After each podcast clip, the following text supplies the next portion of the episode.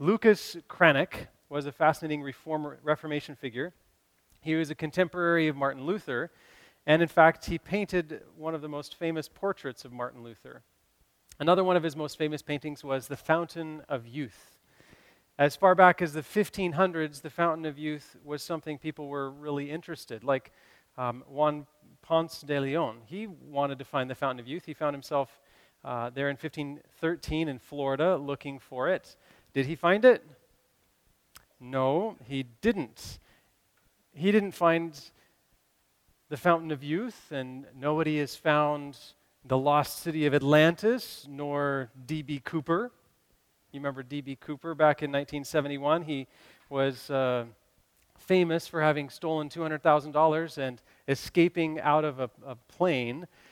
Some people think that he died on the way down. Um, others think that he escaped. There's been several people that have claimed that they are D.B. Cooper, but have been um, shown to be false. Um, I mean, all of these things, uh, no one really knows where they are or if they exist. Uh, some of them we think are, we're pretty confident don't exist. Um, there's all kinds of mysteries. Mysteries abound in this world, but one thing that we shouldn't have as a mystery is which church is God's church? And I don't think that it needs to be a mystery. God gave us some clues to help us understand where we should be looking and how we should be looking and what kind of what points there are that would help us understand for sure that this is God's group of Christians that he wants us to be around. But a lot of people, they have no idea which direction to, to look. Some people, they choose a church because it's a good fit for their family, right? Their, their kids like going to church, and so that must be a good church to go to. I mean, it kind of makes sense. If surely it's a good idea if your kids want to go, that must be a good place, right? Other people think that going to churches um, is about a personal convenience, um, personal preference, it's the worship style.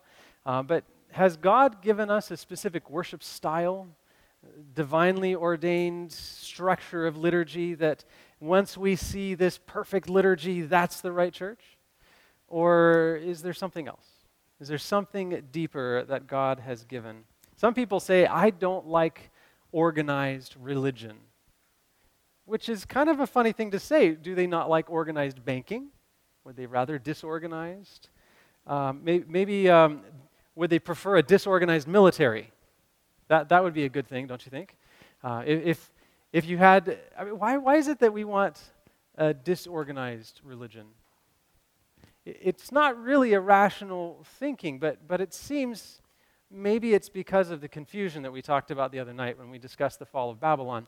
Maybe it's because in the Reformation, we had all these churches, this huge number of churches begin to grow. We've got hundreds and hundreds of denominations in, in the United States alone. I mean, there's hundreds and hundreds of Baptist denominations just by themselves. Uh, how do you know what's the right church? And, and maybe it's because of the confusion that people just say, you know what, this organized religion thing isn't for me. It also might be because Babylon, that great city, the mother of harlots, has caused so many problems throughout history. Why would we have organized religion that persecutes people? That's not nice. And so I can see why some people would say, I don't want organized religion. I can understand it, um, but it's still not rational. God, He's not a God of disorder. He's not a God of confusion. So let's do a little digging and, and figure out what it is, what the church of God is. Now, Jesus, he was clear that he believed in a church, not just a church, but a, his church. Uh, he talked to Peter, and he says, You, Peter, are Petros, a stone, a, a rock. Uh, and, but then he says, Upon this rock, talking about himself, I will build my church. He, has got a clear conception of a, an organization. And that, that word church literally means gathering of people. It's not a building with a steeple. Uh, you've done the thing with your hands um, where the there here's the church, here's the steeple, open the doors and hear all the people. You know that one. It's it's not the building that's the church. It's the people that are the church. And so uh, God clearly believes that there's an organization of people that, that he calls his church, his people, his group. So in the book of Revelation, Jesus is seen addressing seven churches. He's walking among these candlesticks, and John says that they are the seven churches. And, then there are specific churches that he's, he's um, uh, talking to. Now, in, in that case, were they perfect churches? Jesus called them his church, but if you look in each of those stories, all but one or so, they are faulty. They've got problems. And, and he'll say, I have something against you. And, but, but he, doesn't, he doesn't reject them because they've got a problem in them. Uh, how many churches, if they're made up of people, do you think are perfect? How many people are perfect? None. And so no church is going to be perfect. But God still has a church. Let's look at some of these characteristics. in 1 Timothy 3:15, Paul describes God's church in, in this letter to Timothy. He says that the church would be the pillar and ground of truth. It's the thing that, that holds it up in the world, that, that is the foundation of it, that communicates truth to the world. In Revelation 12:1, we read about God's church. And we talked about this um, the other night when we compared the woman in Revelation 12 to the re- woman in Revelation 17. And the woman in Revelation 17 was this harlot, the mother of harlots. On her forehead was Babylon the Great. But, but in Revelation 12, we see a very different kind of church. We see a woman that, in, according to verse 1, says, A great sign appeared in heaven, a woman clothed with the sun, with the moon under her feet, and on her head a garland of 12 stars. This is a word picture describing the characteristics of God's church. It's God's church down through time. Verse 6 adds, This is the woman that fled into the wilderness, where she has a place prepared by God that they should feed her there 1,260 days. That's the same 1,260 days that the first nation in Revelation 13 persecuted God's church. Uh, the, the, the beast there in Revelation 13. It, it drove the church into the wilderness. And what, what did we discuss about water and wilderness, or water and land? What, what's the significance of those figures in prophecy? What is water in prophecy? People, nations, tribes. So, what would the wilderness or the land be in contrast? desolate, not, no place, a small population. And so the, they're driven into the wilderness, and there's that 1260 year period. And for that period, you have uh, persecution from 538 to 1798. And so, even during that period of time, God's got a church. He, he has a false apostate Babylon church that is rejecting God um, and that's the one that everybody sees as the Christian church. But then there's this thing, driven to the wilderness, this group of people that still follow God and still are his people. The true Christians, Bible believing Christians, have been persecuted frequently through time. Uh, in fact, you read stories about the, the Valdaux, the Waldensians, or the Albigenses. There's a fascinating story about the Albigenses. Uh, the uh, the, the church put together these wars, and they called them the Crusades. And they, were, they did a lot of different things. One of the things they did is they, they went down to, to Jerusalem and they freed it from the, the Turks or the, the, the Muslims down there at the time. And that was, you know, that happened. But now they've got this whole group of, of soldiers, and uh, the church thought, well, let me do something different with that. And so it began to persecute and pursue and destroy anybody who disagreed with the church.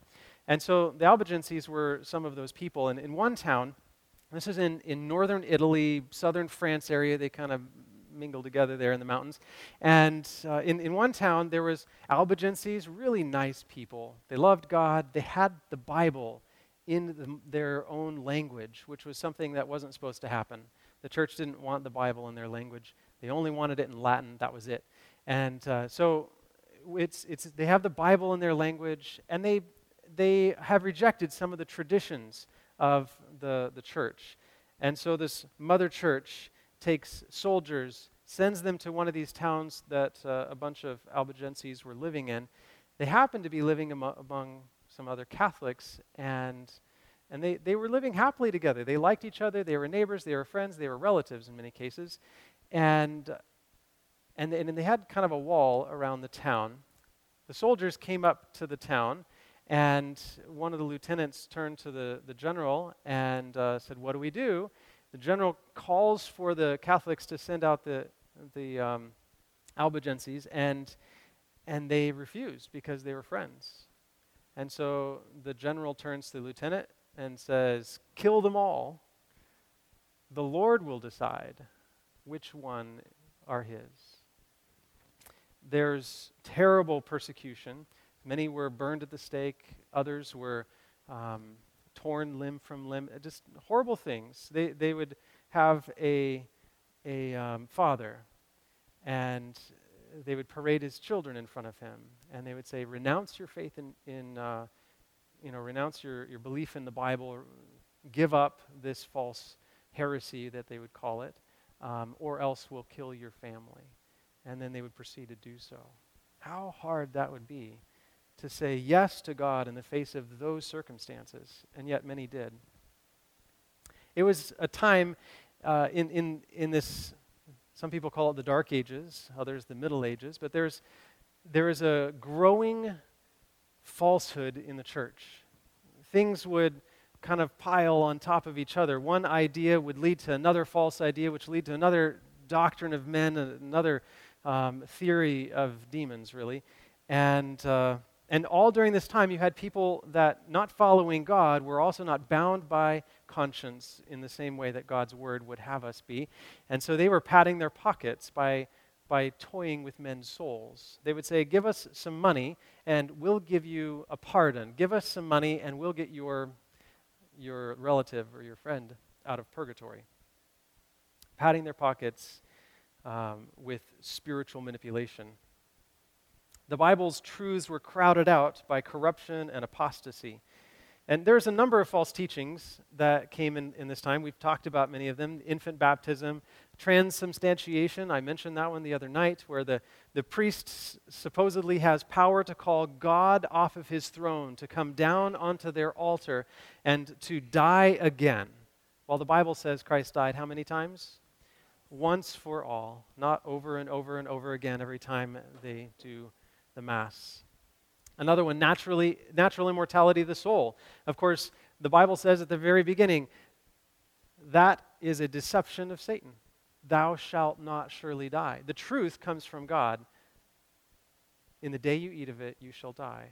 The error comes from Satan. And yet that was that, that error from Satan was preached as, as gospel truth from the pulpits of the church. And, and then another one, confession to the priest. Jesus is our priest. He is our high priest. He says that, that um, the, the Holy Spirit mingles his words with our prayers and makes them sweet smelling savor to God. He, he says that we can approach the throne of God by his grace directly without anything in between. We don't need priests, we don't need saints, we don't need Mary we have a direct pathway to the throne of God through Jesus. And, and anything that would put barriers between us and God is false. And, and then you have, of course, Sunday worship. There's, I lived in, in um, Maryland. I just forgot the name of the town. Hagerstown. I lived in Hagerstown, Maryland for a while, and there is this. Uh, Maryland is a, a pretty Catholic uh, area, and so sometimes you'd see these signs. And uh, if you're driving towards Seattle on the 90, you'll see there's a sign that says something about salvation and John 3:16, and it's a very um, religious sign. Well, if you find a religious sign in Maryland, it's more than likely a, uh, from the Catholic Church. And this particular sign, huge, huge billboard, and it said "Worship Sundays," and then the local diocese each one of these truths uh, was shared as though it was the stuff of life. And, and yet, during this time, in, in the face of all this error and all this corruption, God still had a people. He had groups of people that would continue to follow him in the wilderness, but following him. And, and he needed to have a, a, a, church. He needed to have this group of people. He needed to preserve them because if he didn't, there would be the, the light of God's word would be snuffed out. And that wasn't going to happen. God was going to keep that throughout all time. He was going to keep his truth. You might remember the story of Elijah, and he's fleeing from the um, uh, from Ahab, and Elijah is complaining to God. And he's like, I'm the only one that loves you and that serves you. Everybody else is following Baal. And, and God says, No, you're not. You're not the only one. I've got 5,000 others that haven't bowed the knee to Baal. God has a people, always does, always will. And there's something about this people, especially when we look at the end of time. It's, it's not just a group of people who love Jesus, but it's a group of people who have a mission, a passion to prepare others for the things that are most significant at the end of time. What's happening at the end of time? What is the event that finishes this work on earth? Jesus' second coming. If that group of people love Jesus and understand his word, wouldn't it make sense that their focus would be preparing others for his second coming? Revelation 12:17 says, "And the dragon was wroth or angry with the woman and went to make war with the remnant of her seed." Uh, the, the dragon was wroth or angry. Who does the dragon represent in Revelation 12? The devil. It specifically says the dragon is the devil. A woman, of course, is the church. And uh, so the devil is angry with the church. And he went to make war with this remnant. What does that word remnant mean? The, what's left. It's the what remains. Now, there is a remnant all the way through the Bible. There's remnants talked about. So, so there's uh, the remnant that came out of Babylon it's the Israelites that remained after the Babylonian captivity. They were there for 70 years. Some stayed, and a remnant came back to Jerusalem. Um, it's just meaning the, the, the leftovers, the remaining. Um, that's, that's all that remnant really means. The Bible describes the remnant as those who keep the commandments of God and have the testimony of Jesus. Two critical identifying marks of this group of people. So the church is back in the end of time. 1798 was the last that they were in the wilderness. Now, no more wilderness. Now it's not obscurity and, and uh, hidden away. Now there's, there's something of prominence that begins to grow in God's church. Something happens that transforms it and moves it towards a worldwide stage. There's a remnant left, but there's a purpose and a mission that they are to accomplish. Now, the remnant isn't the whole, it's smaller than the whole. Some people, they would look at, um, at the church and they would take it as, as um, a large group of people. How many Christians are there in the world of all denominations? Something in the range of 1.4, 1.5 billion Christians in the world. About a billion of those are Catholics, and um, quite a few more are are Orthodox, and, and then something in the range of, of uh, 300 and something million are Protestant Christians of some brand or another. But Jesus has this, this statement. He says, Many are called, but few are chosen. Many are called, but few are chosen. And it's not that, that um, God just says um, to all of you, come on over here, and then he says, no, I just want him, actually. Never mind. That's not, that's not how God deals with it. But it might be that God says to all of us, come, over, come on over here, be part of my, my church. And, and only a few actually say yes. And that's kind of the idea there. A few say yes. When the world follows the beast, the idea is that the whole world wanders after the beast. But there's a few. God says to his people, Come out of her. And there, so there's a few that actually say yes. And those few he calls his remnant. He calls the, the leftovers, the remaining, um, what is left. But the question is, how do you find this church? What are the identifying marks? How do we know that this is the remnant. This is God's group of people at the end of time versus something else. So let's uh, nail this down. First of all, in uh, Revelation 12 17, the remnant keep the commandments of God. That's, that's important. They keep the commandments of God, which um, should probably go without saying. It should be obvious that God's people actually do what he says. It, it's not like this is something that they do because they're going to be saved by doing what God says. Except, I guess you kind of are, aren't you? He says, Believe on the Lord Jesus Christ and you shall be saved. If you don't believe, will you be saved? No. So, obedience is, is important. We do need to believe. And, and when we believe, we're saved by His grace, not by anything we can do. No righteousness that we can come up with will be good enough to get us into heaven because even one rebellion from God is us separating ourselves from the source of life. It is sin is death.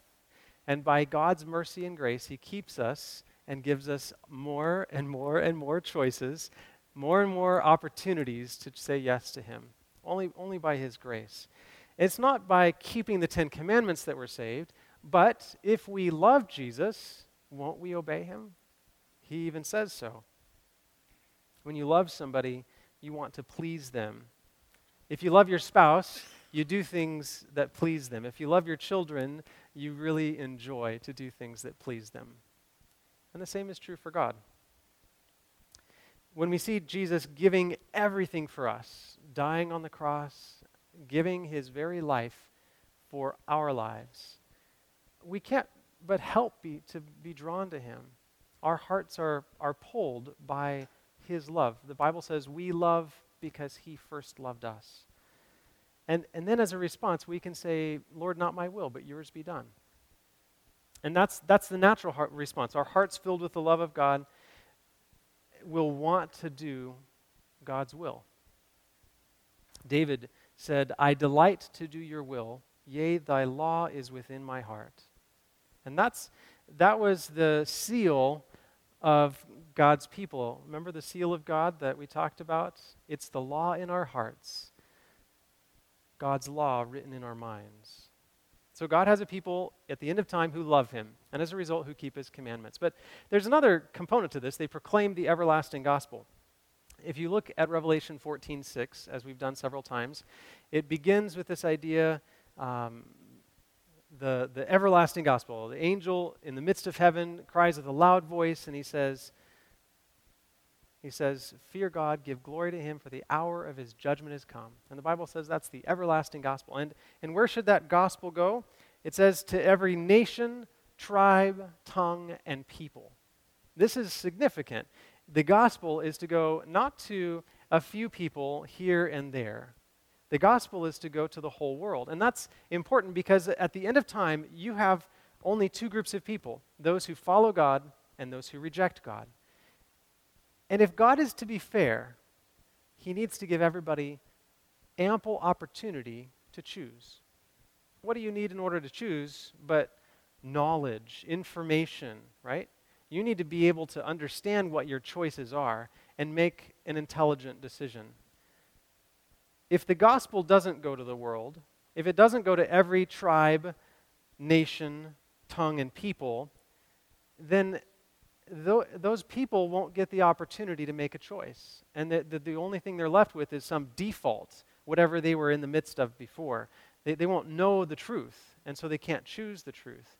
And if that's the case, then God isn't, God isn't being very nice. And, and the world would be able to have words with God and say, that wasn't fair. You did the wrong thing there when Jesus came without people having the choice. And so the, this group of people has a mission. It's not just a, a church that's there praising God, but it's a church with a mission. And the mission is to take the gospel to the entire world. So, the, the other aspect of that is not only are they taking the gospel, but they're taking it to the world. They, this needs to be not just a little, a little rinky dink church in, in the, the backyard community of some small town in, in Idaho, right? No offense to any rinky dink small town church, they're wonderful, but but it can't just be a congregationalist church in some small space, or even, even one of those multi campus churches. Uh, I, I, sometimes enjoy listening to a pastor of a Presbyterian church. Uh, he has some interesting sermons and ideas and different things, and, and he has a multi site church. And, and I think there's five or six campuses. He preaches at, at one campus, and they have a video camera, and then all the other campuses see him on the screen. And so they, they, they have multi site church. And that, that's getting to be a big church. They've got thousands and thousands of people that go there, but, but that church is physically incapable of taking the gospel to the world. So this church needs to have a worldwide impact and a worldwide presence if it's going to fit into this end time remnant church description the Bible gives. Now remember the the remnant church it begins it begins to come up out of the wilderness in 1798. And and then by the time that Jesus comes, it will have impacted the entire world. Do you see how that works? So we're not talking about uh, an instantaneous thing, but, but it's definitely a church that develops into a worldwide impact. Revelation 12, 17 also says, The dragon was wroth with the woman, went to make war with the remnant of her seed, and they keep the commandments of God and have the testimony of Jesus Christ. And this second aspect, is, having the testimony of Jesus Christ, is, is significant. Um, but we need to understand what it means. And I shouldn't tell you what it means because that would just be my opinion. We should get the answer from where? From the Bible. Okay, so let's go to Revelation 19:10. And in, in this passage, I put it um, the whole uh, verse in your handout if you want to read the context. But John is he, he falls down as though he's bowing in front of an angel, and the angel says, "Don't do that." because I'm one of your fellow servants, the prophets, and, and who have the testimony of Jesus. And then he says clearly, the testimony of Jesus is the spirit of prophecy. So when, when Revelation um, 14, 12, 17, rather, when Revelation 12, 17 says that the, the remnant have the testimony of Jesus, it's saying that they have the, the gift of prophecy given by God's Spirit. So we look at this list keeps the commandments of God, proclaims the everlasting gospel, worldwide impact and presence, testimony of Jesus, um, and, and this gift of prophecy thing. Um, we, we really need to understand, especially this idea of gift of prophecy, because there's some really weird ideas out there. I mean, there's um, Nostradamus. Did he have the gift of prophecy? Um, what about Jeane Dixon? Or about the tabloids?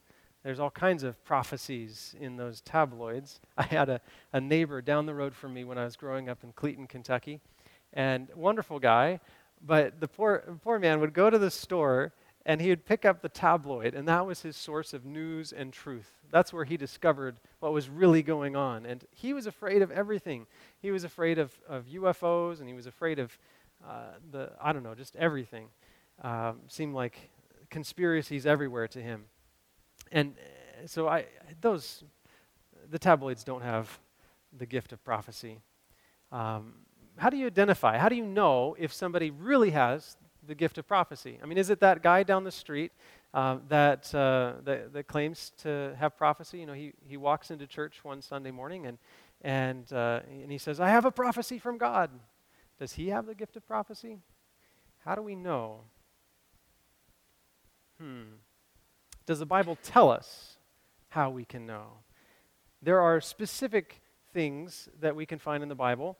In fact, uh, in, in, in the New Testament, Jesus said, Beware of false prophets. And if Jesus says, Beware of false prophets, the implication is that there are what kind of prophets? True prophets. You, you can't have a false unless you have its opposite. The false is a it's an alternative to something. So there's a true prophet um, a true gift of prophecy in Jesus' mind. So we really need to understand what are the what are the components that would help us understand who is a prophet, who has this gift. In 1 Corinthians 12 28, we find that uh, this verse, and God has appointed these in the church. And that phrase in the church is significant. It's not just God has given this randomly somewhere. And we're talking about in a specific context for the benefit of, earlier he says, in uh, 1 Corinthians 12, 11, 10, and 11. He says that, that these gifts are given uh, for the benefit of the church. And says first apostles, second prophets, third teachers, after that miracles, then gifts of healings, helps, administrations, and varieties of, of tongues. So he gives lots of different gifts to the church, but specifically in this context, because we're talking about the gift of prophecy or the testimony of Jesus, one of the gifts of the Spirit is the gift of prophecy. So we need to figure out how is it that we can know if it's genuine or not. First, in Jeremiah 28 9, um, it must be accurate. Not all, all prophecy is predictive. Some prophets shared messages that were exhorting people and saying, this is what you should do or shouldn't do. But, uh, but there are prophecies that are predictive. This will happen or that won't happen. Now, if, if the prophet shares something and it does happen when he says it was not going to happen, is that a true prophet? No. If, if they say something won't happen and it, or uh, if, they, if they say this will happen and it doesn't happen, is that true prophecy? No, it's, it's got to be accurate. It has to actually happen. Um, if you look at Daniel chapter 2, and Daniel predicts that there's going to be Babylon, and then there's going to be another kingdom, and there's going to be another kingdom, all these different metals on that image.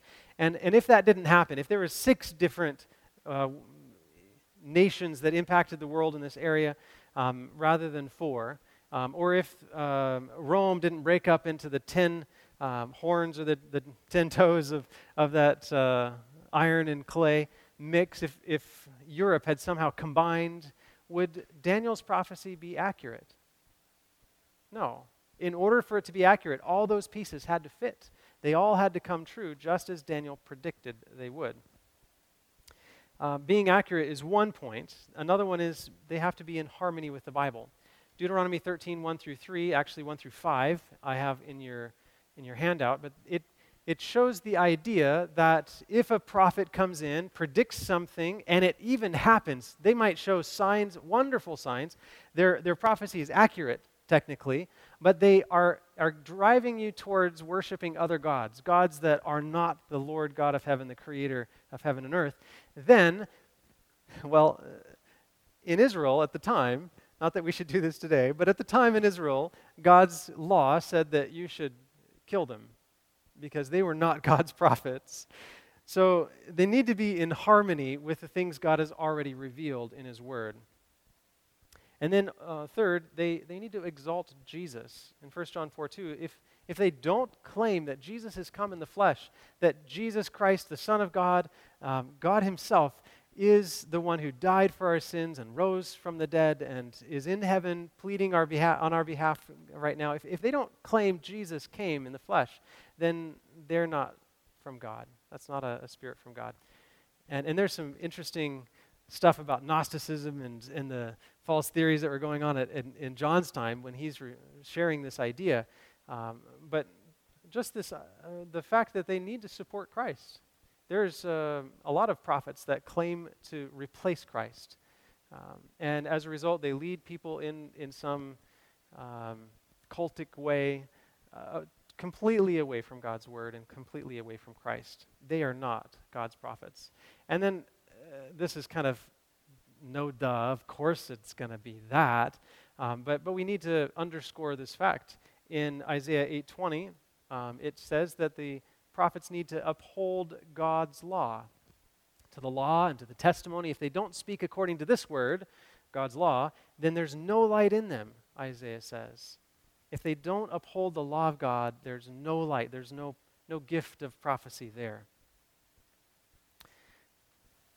Now, it's fashionable today for people to say, well, we don't have to keep the commandments of God. But uh, does fashion and popularity take away from the significance of God's word?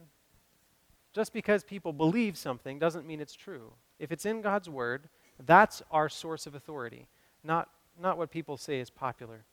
Revelation 22 says, Blessed are they that do his commandments, that they may have a right to the tree of life.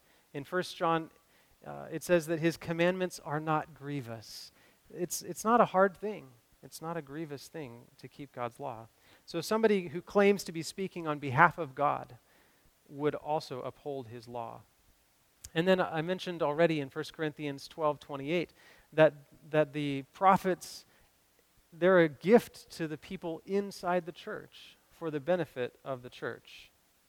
So, why does God even give the gift of prophecy? Is another question we should ask. Well, let's go back. Go back in time, way back, long before we had Babylon, even. Let's go back even before the, the Tower of Babel. And you have, rewind even past the flood. And you get a group of people who have rejected God, and God is going to bring punishment. And it's at this time of judgment that he needs to communicate so they can make a decision. Because remember, Jesus says, as in the time, as in the days of Noah, so shall it be in the days of the coming of the Son of Man. So if you just rewind the picture back to, to Noah's time, you'll find that God was calling people to make a decision for 120 years, he called people to make a decision. And, and these people had the option to either get on the boat or to not get on the boat. Noah was the prophet God called to help people make that decision. And then fast forward in time up till about the point of Jesus. He's 30 ish years old, and, and there's this guy that God called to be a prophet. His name was John. And John was calling the people to be prepared for Jesus' first coming. Does it make sense to you that there would be a prophet at the end of time when both judgment and Jesus' second coming were both in play? Does it make sense that God would call somebody to be a, a communicator of, of truth to the world? Seems like that would make sense. It would at least fit with the pattern. So Amos 3 7 says this Surely the Lord God does nothing unless he reveals his secret to his servants, the prophets. So God said that his remnant church, his remnant people, would have the gift of prophecy working among them. Um, so let's, let's look at a little recent history and figure out where, that is, where that's coming from. Because, like I mentioned, the remnant church is coming out of the wilderness after 1798, and it's early 1800s, 1820s uh, time frame that a, a man named William Miller studied the Bible prophecies in Daniel and Revelation, and he'd made this determination. He said, Jesus is coming in 1843. And he didn't. And so they, they went back, and there was like 50,000 people that were, that were coming up with this idea and following this idea. of Preachers from all around the world, not just William Miller, but um, there's, there's one guy that said, We made a mistake. And, and what they had done is they, would, they had forgotten that there was no zero year. And so, so they added a year to the prophecy and they said, 1844, Jesus is coming again. And he didn't. He, he didn't. But at, at that time, with all this confusion and all this disappointment, um, these people who were passionately searching God's word, they ended up they ended up uncovering more and more and more things in God's word that seemed to have been ignored up until that time. And uh, remember, the, the idea of the remnant, they would take God's truth to the end of time. They, they would carry it all the way to the finish line, so to speak. And, and so these are people that begin to uncover what had been covered and confused up until this time.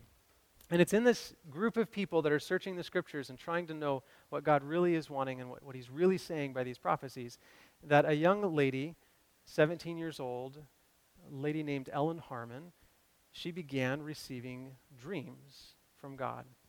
And, and their dreams, they didn't set the course for this group of people. The Bible set the course, but they were dreams that helped to clarify things that had up until that time been a little more confusing and, and, and confirm things that they had just discovered.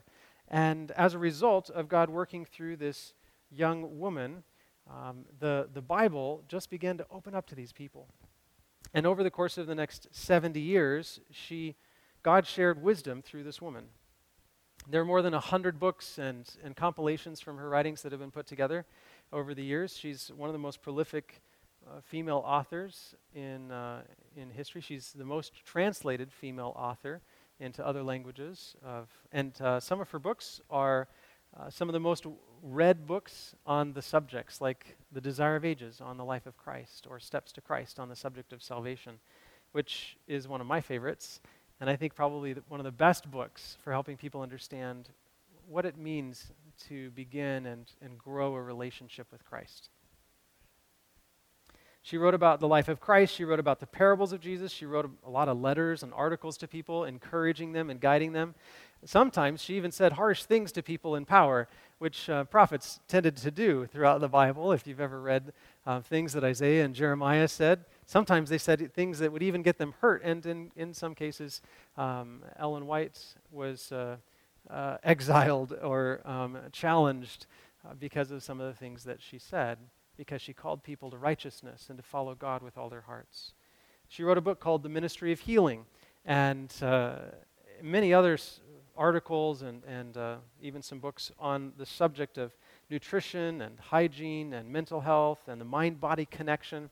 One guy, um, well, uh, just before I mention him, there's, uh, there's a lot of studies that have been done recently about smoking, and it, it was in, it seems like it's been in, in just the last maybe 50 years or so that we've had really strong warnings against smoking. And, and really in the last 20 that we've made some significant strides in reducing the um, smoking in, in the United States. Uh, and, and in her time, doctors were prescribing tobacco and smoking for dealing with lung problems. And Ellen White said, Tobacco is a slow, insidious, but most malignant poison. She was not in, in favor of tobacco of any kind. A nutritionist from Cornell University, Dr. Clive McCay, said this Whatever may be the religious belief of a reader, he or she cannot help but gain much guidance in a better and healthier way of life from reading the ma- major works of Ellen G. White. Every modern specialist in nutrition whose life is dedicated to human welfare must be impressed by the writings and leadership of Ellen White. Now, that was in 1969 that he wrote that but, uh, and, and you might think, well, we've, we've come so far since 1969 in health, uh, in understanding health. You know, I've, I've seen in just my short 30 or so years of life, I've seen patterns, waves of, of theories about health, and, and all these different nutritions and diets and, and suggestions that people have. And it seems like it keeps kind of coming back the research will point in one direction for a little while, and then after people have messed up their lives a bit on that direction, um, the research will demonstrate that was a bad idea. And they'll come back to the things that Ellen White said over a hundred years ago. She was literally a hundred years ahead of her time when it came to health research. And, and her ministry has helped thousands around the planet to better understand God's design for our bodies and health, as well as God's truth in His Word. Now, to be clear, we're not talking, when we talk about prophets, we're not talking about replacing God's word. First of all, prophets stand on what God has already said in the past. Read the books of Genesis, Exodus, Leviticus, and Numbers, and Deuteronomy, and that's your foundation. They're the, they're the source stuff. Everything that's written in the Bible after that is referencing back to what God revealed already. And usually it's because the people weren't listening to what He already revealed that he gave them a prophet to help them understand how to deal with those things that he's already said in their present situation. And I think that's kind of the issue when we come to the, the writings of Ellen White. We had a, a Middle Ages of darkness, and coming out of that darkness, we needed, we needed a, uh, a little bit of guidance from God and through His Spirit in order to uncover the darkness and explore explore the light. So, God's last day church, we talked about them keeping the commandments of God, proclaiming the everlasting gospel. They were a worldwide movement, and they have the gift of prophecy. These are some of the identifying marks. Revelation 18:1 says, "After these things I saw another angel coming down from heaven, having great authority, and the earth was illuminated with his glory. And he cried mightily with a loud voice, saying, Babylon the Great is fallen, is fallen and has become a dwelling place of demons, a prison for every foul spirit, and a cage for every unclean and hated bird. For all the nations have drunk of the wine of the wrath of her fornication. The kings of the earth have committed fornication with her, and the merchants of the earth have become rich through the abundance of her luxury. Dramatic indictments against this falsehood um, on the planet in Earth's last days. But verse 4 in Revelation 18 adds this I heard another voice from heaven saying, Come out of her, my people, lest you share in her sins and lest you receive of her plagues. th- this is a uh, reference to the same, the same story that was being told in Revelation 14, the everlasting gospel that's preached in all the world to every nation, tribe, kindred, tongue, and people, right? Now in Revelation 18, we have the same message repeated kind of in a compact form. And, and who is it that gives that message but God's remnant people? And so, one of the identifying marks of God's remnant people is that they take the everlasting gospel to the world and they call the world to come out of Babylon, to keep the commandments of Jesus and have the faith of Jesus. So, they keep the commandments of God, they proclaim the everlasting gospel, they they're, uh, have a worldwide impact, they have the gift, gift of prophecy, and they call the, the, the world to come out of Babylon. Now, does that mean that what I'm saying is that only people who go to my church are saved or will be in heaven? No, of course not. But what I can tell you is that God wants us to be guided by His Spirit and by truth. He wants us to be in a safe place that follows the Bible. He wants us to be among uh, like minded people who put God's Word first and, and are willing to be taught by his Spirit, and, and that are loving Jesus' soon return. In Proverbs 4:18 it tells us the path of the just is like the shining sun that shines ever brighter unto the perfect day. Christ he calls his people to come out of Babylon, um, but but that that's something it it grows over time. You might remember there is a lot of confusion back in the Middle Ages, and one piece at a time God kept adding truth. Martin Luther brings one bit of truth out of the Bible. We are saved by grace through faith. And it's a mind blowing, amazing new truth that people were just discovering there. Now, Luther, he, he brought out all kinds of good stuff from the Bible, and he was not planning on leaving the Catholic Church. That was not his goal. He was a priest, and he loved his church.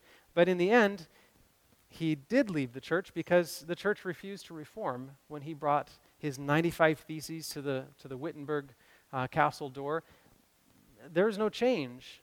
He brought up the corruption, he brought up, brought up the falsehoods, no change. And so he left, and so did many of his followers, and they became Lutherans. Uh, in the end, he died, and they stopped searching the scriptures. They stopped exploring to know more, and they, they kind of stagnated where Luther left off. And then you have John Calvin. And Calvin, he brought some more truths out of God's Word.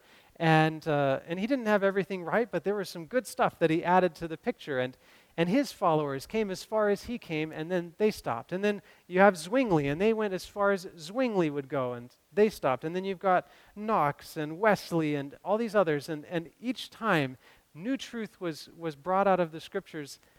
And each time, the people that followed those men stopped where those men had stopped, and they didn't pursue it further.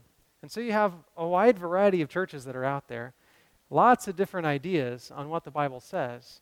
And you wonder, but how, why don't they know this? And why haven't they seen that? And, and the reality is, they haven't been looking. They stopped looking when the founders stopped looking. But this idea, truth, is progressive. God was working through Luther. He was working through Calvin. He was work, working through Knox and through Wesley and all these others to, to open up the, the windows of heaven and shine his light onto our world. And then there's William Miller, and he alerted the world that Jesus is coming back soon. And, and that was exciting. That was a new thing that people hadn't really heard before. And, and then you have this group of people that begin uncovering even more truth. They start to say, wait, why don't we keep the whole commandments of God? Why only nine? Let, us keep all ten. Um, and then they say, wait a second, the Bible doesn't say that we're going to burn in hell forever, and, and there's no immortal soul either. And all these things started just pouring out of God's word as they, as they opened it up and said, uh, Lord, show us your truth. And from this discovery became uh, a, a, a, church. A church began to be formed, the Seventh day Adventist Church, which is significant. Just the name is kind of a fulfillment of prophecy, you might say. The, the, the first part, seventh day, highlights God's beautiful truth in the Sabbath and his commandment keeping uh, people. That, that, that this group is a group of people that says we're going to follow all of God's commandments. We love God so much that we're going to obey him. But then it says Adventist, and Adventist is tied to the second coming, the second advent of Christ. And so we're not just seventh day people, people that keep the commandments of God, but we're people that are looking forward to the second coming of Christ and warning the world about the judgment to come and God's mercy in the process, that, that they can be saved too. We're a group of people that says, Come out of her, my people. And when you compare the Bible teachings to all the different churches out there, there's really no other church that fits God's end time remnant uh, descriptions of a church than the Seventh day Adventist Church. There are people in other churches that keep the Sabbath, but they don't understand that Jesus is coming soon. There are people that understand Jesus is coming soon, but they've, they've kind of rejected um, some very basic principles of how God's created us. And, and, and so they, they think that God is going to be destroying people in hell forever and that, that, uh, and that the, the soul is immortal. And they, they just believe all kinds of falsehoods that just aren't true. To find a church that keeps the commandments of God, that has the gift of prophecy, that, that is willing to uncover all the truth in God's Word and follow it wherever Jesus takes them, um, really, there's only one church that's out there. When the pilgrims were about to leave the Netherlands, as they were journeying to the New World, their pastor stayed behind. His name was John Robinson. And he said something as they knelt together on the sands of the beach and, uh, and they were praying and, and uh, sending everybody off. And he said this I charge you before God that you follow me no, no farther than you have seen me follow Christ. For I am verily persuaded the Lord hath more truth and light yet to break forth from his holy word. Many churches come to a point where they say, This is the truth and no farther, no other. Nothing else could be, could be revealed. And, and we get into a really bad place when we say that. And so the Seventh day Adventist Church has decided not to establish a creed that defines what truth absolutely is. We have some guiding principles and we, and we have some foundational things that we understand, but, but we're not opposed to exploring the Bible more and letting God's Word tell us what truth is rather than us telling God's Word what truth is. Keep pressing on is the idea. John was telling them, you've got to keep learning. Pastor Robinson says there's more God wants to teach you. And that's the reality for each of us today. Uh, it's a reality for the remnant, but it's, it's a reality for each one of us. God wants to teach us. He wants to put the seal of God in our foreheads, His, his law in our hearts. And, and that, might, that means that His truth is shining brighter and brighter and brighter into our hearts. And He's just saying, Won't you follow me? Won't you say yes to me? He calls us to grow in His advancing light the, the reality is that there are people that aren't in the remnant church right now that are God's people. In fact, uh, Jesus said, Other sheep I have, which are not of this fold, them also I must bring. But he wants to, you see that he, he says, I must bring them. He wants to gather his sheep together. He's got a purpose for his people at the end of time, and he's leading his people back to the Bible.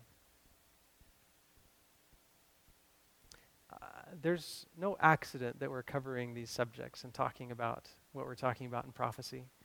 God has revealed these things to us, and it's our mission to share them with the world. It's what He's called us to do. And I want to give you the opportunity, and maybe you've been in this remnant movement for years, and and it's stagnated in your heart. You kind of have come to know what truth is, and you're good with that. Don't, don't stay there. Let the Word of God continually bring new light to your heart. Because even if you know, quote unquote, the truth, there's no relationship that doesn't continue to grow or begin to stagnate. You never have a, a stationary part, eh, a point in a relationship. And, and our spiritual walk with God is a relationship, and it needs, it needs renewal and revitalization. And so stay, stay soft and tender towards God's word. Let Him continue to reveal things to you from, from the Bible. Jesus died for you, He rose for you, and He's coming back for you. He wants each one of us and maybe I could add one more point to this. There is a need for God's people to stand up, not just to me being up here and sharing truth, but there's a need for God's people to stand up and, and take that gospel to the world in a personal way, witnessing and sharing God's truth, sharing God's great love with the people that you know. He's given you a missionary field and called you to be a missionary too. Won't you accept that call?